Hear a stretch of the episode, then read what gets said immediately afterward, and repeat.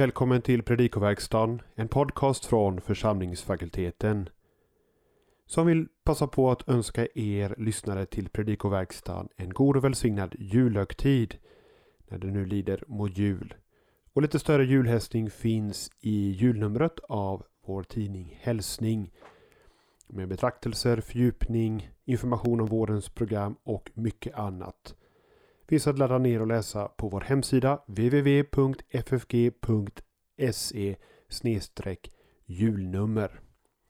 Vi önskar god läsning och nu god lyssning när Daniel Johansson går igenom kommande helgdags evangelietext. Evangeliet för juldagen hämtar vi från Lukas 2, 1-20 varje årgång. Och vi går direkt till den grekiska texten i vers 1. Där står det passan ten oikomenen. Oikomenen är ett particip i passivum av oikeo, att bo. Med artikel i femininum som här är fallet så åsyftade man antingen den bebodda världen eller det romerska imperiet med dess invånare. Den feminina artikeln syftade på G, jorden, hege. Vers 2. Haute apografe prote kan förstås på åtminstone fyra olika sätt, vilka också har konsekvenser för hur väl händelsen kan passas in i det som är känt från den här perioden. Först kan man tänka sig att det demonstrativa pronomenet haute eh, är subjekt till egeneto, det hände. Då får man detta var den första skattskrivningen. För det andra, eh, haute apografe kan vara subjekt och prote vara predikativt adjektiv. Denna skattskrivning var den första när Quirinius var och så vidare. Det tredje alternativet, haute apografe prote, är tillsammans subjekt. Denna första skattskrivning skedde när Quirinius var. Notera att substantivet saknar artikel. Det skulle tala för alternativ. Ett substantiv som modifieras av ett pronomen har normalt bestämd artikel om det är subjekt. Men uppenbarligen har en del avskrivare förstått det som alternativ 2 för i flera handskrifter lägger man till artikeln framför substantivet apografe. Denna läsart eh, stöds också av Sinaiticus och Codex Besai som kastar om ordningen på egeneto och prote. En fjärde möjlig översättning är en variant på alternativ 2 där adjektivet prote tas i betydelsen främst. En betydelse som ordet har på flera ställen i Nya Testamentet, till exempel i Markus 12.28. Då blir betydelsen Denna skattskrivning blev främst eller viktigast när Quirinius var landshövding.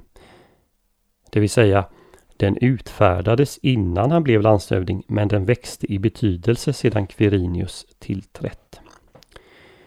En sådan översättning löser problemet med att vi från andra källor vet att Quirinius genomförde en stor skattskrivning år 6 efter Kristus. Efter att Arkelaus eh, av romarna avsatts som regent i Judeen. Det här är en skattskrivning som Lukas i, eh, nämner i Apostlagärningarna 5.37 och då kallar han den för tes apografes skattskrivningen med bestämd artikel. Kejsar Augustus utfärdade skattskrivningar för hela sitt imperium vid åtminstone tre tillfällen, 28 f.Kr., 8 f.Kr. och 14 efter Kristus. Men också många lokala skattskrivningar vars dokumentation sedan gått förlorad eh, vet vi har ägt rum. Ett möjligt scenario är att Augustus utfärdade ett påbud om en skattskrivning för hela imperiet år 8 f.Kr.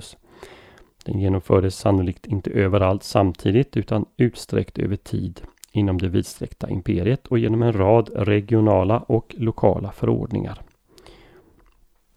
Vers 2 skulle i så fall fungera som en parentes där Lukas i förbigående nämner att denna förordning ledde till den för judarna fatala skattskrivningen år 6 efter Kristus. Då blev det nämligen uppror i Galileen. Den skattskrivning som ledde Josef till Betlehem var en tidigare lokal tillämpning av Augustus förordning från år 8 f.Kr. Det finns en del stöd för en sådan tolkning i grammatiken då det verb som används om den övergripande förordningen i vers 1 apografestai, i vers 3 eporevonto och apografestai.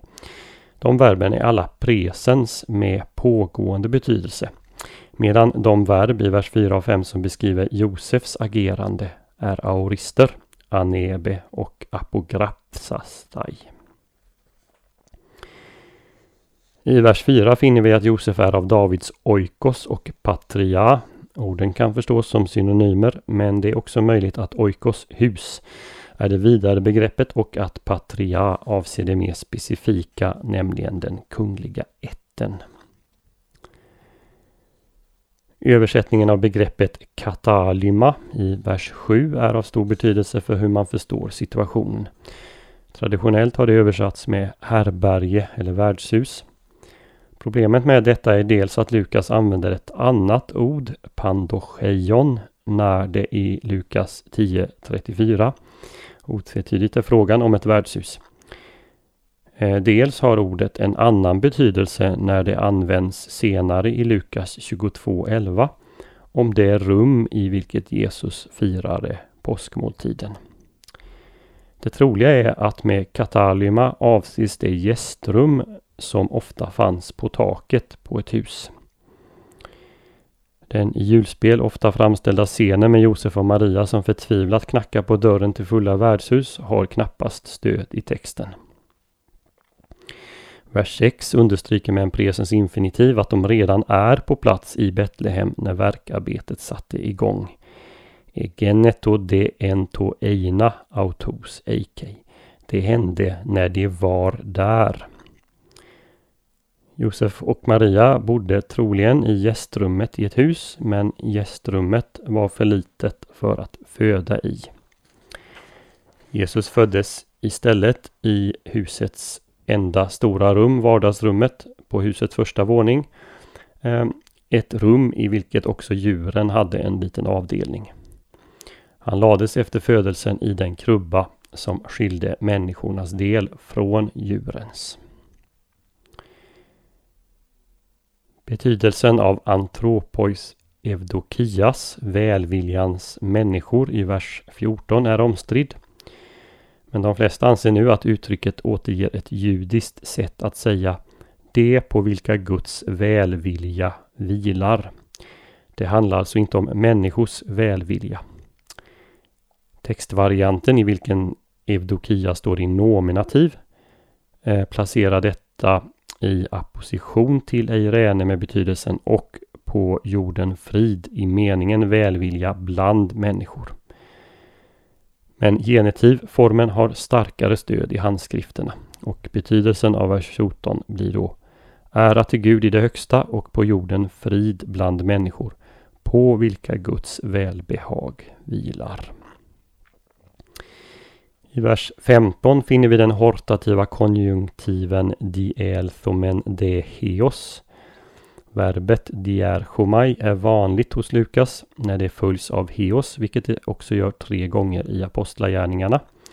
I 9.38, 11.19 och 11.22. Ja, då kommunicerar det en relativt lång resa. Det skulle kunna tyda på att det var en bra bit ifrån det ställe där herdarna befann sig in till Betlehem och det hus där Maria och Josef och den nyfödde fanns. I vers 17 saknar Gnorizo att göra känt ett direkt objekt. Vilka berättade herdarna för egentligen? Vers 18 antyder att de berättade för alla de mötte. Vers 19 att det var för Josef och Maria.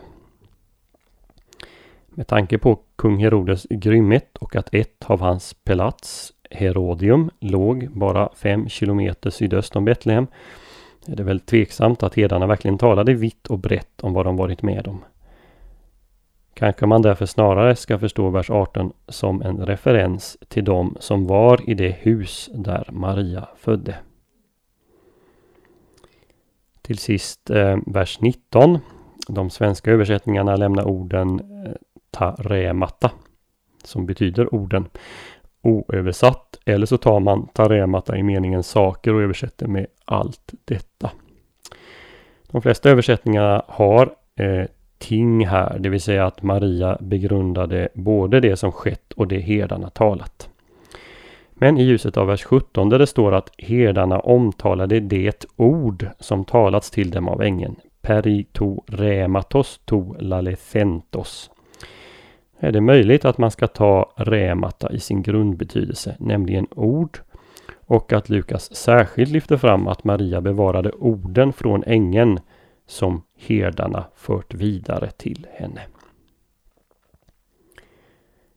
Julevangeliet faller naturligt i tre större delar. Den första, vers 1-7, beskriver födelsen och anledningen till att den skedde i Betlehem. Den andra, vers 8-14, eh, beskriver hur herdarna utanför Betlehem får reda på vad som sker. Och den tredje, 15 20, deras herdarnas möte med den nyfödde och deras berättelse om vad ängeln uppenbarat för dem. Och så några övergripande kommentarer. Kejsarens imperievida skattskrivning anger inte bara datum för Kristi födelse, den ställer sannolikt också upp en medveten kontrast mellan Augustus och Messias. Det var nämligen så att kejsar Augustus hyllades som Guds son. Han betraktades som hela världens frälsare. Han var den som bringat fred till hela världen, den vi kallar för Pax Romana. Och han brukade skryta över det. Augustus födelsedag firades som just evangeliet, den goda nyheten om början till en ny värld. Augustus själv var evangeliet personifierat. Nyckelord som Herre, Frälsare, Guds son, Evangelium, Fred, Frid var alltså bekanta för antikens folk och man associerade dem med ingen mindre än kejsaren själv. Det är mot denna bakgrund Jesus föds i Davids stad, Betlehem, i imperiets östra utkant. En ängel förkunnar ett annat evangelium. Evangelium är budskapet inte om Augustus födelse utan om en judisk Messias födelse. Han är den verkliga frälsaren, han är den sanne Herren och Guds son, jämför med 1.32 och 35. Ty idag har en frälsare blivit född åt er i Davids stad och han är Messias, Herren. Och en himmelsk här, inte den romerska, proklamera att den nyfödde bringar verklig fred till jorden. Men den efterlängtade judakungen föds så långt från glans man tänkas kan. Han står, det står ingenstans att Josef och Maria var fattiga. Som snickare i Nasaret hade Josef det troligen hyfsat väl ställt. Ändå styr Gud det så att djurens foderkrubba blir kungens första bädd. Det är inte präster, skriftlärda eller rika som får höra ängelns evangelium utan föraktade herdar och det är de som i glädje skyndar sig till frälsaren. Det mottagande Messias ska få som vuxen, ja det möter redan under hans första dagar här på jorden. Till sist två kommentarer om själva avslutningen. Lukas noterar att Maria bevarade och begrundade eller övervägde orden som talats, alternativt allt det som hänt. Och den notisen tog ha en dubbel funktion.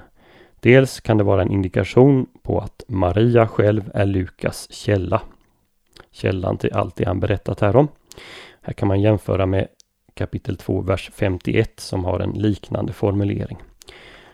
Och dels så är det här en hint till läsaren eller åhöraren att man på samma sätt som Maria bevarade och begrundade evangeliet Eh, det ska också den som hör eller läser detta göra. Det hela avslutas emellertid med notisen om att herdarna vänder hem under lov och pris till Gud. Här stöter vi på ett återkommande mönster i Lukas evangeliet. I regel slutar en berättelse om ett underverk Jesus gör med att folk prisar Gud. Se till exempel i 5, 25-26, 13, 13, 17, 15 och många fler ställen. Messias födelse är den första i raden av under som Lukas berättar om.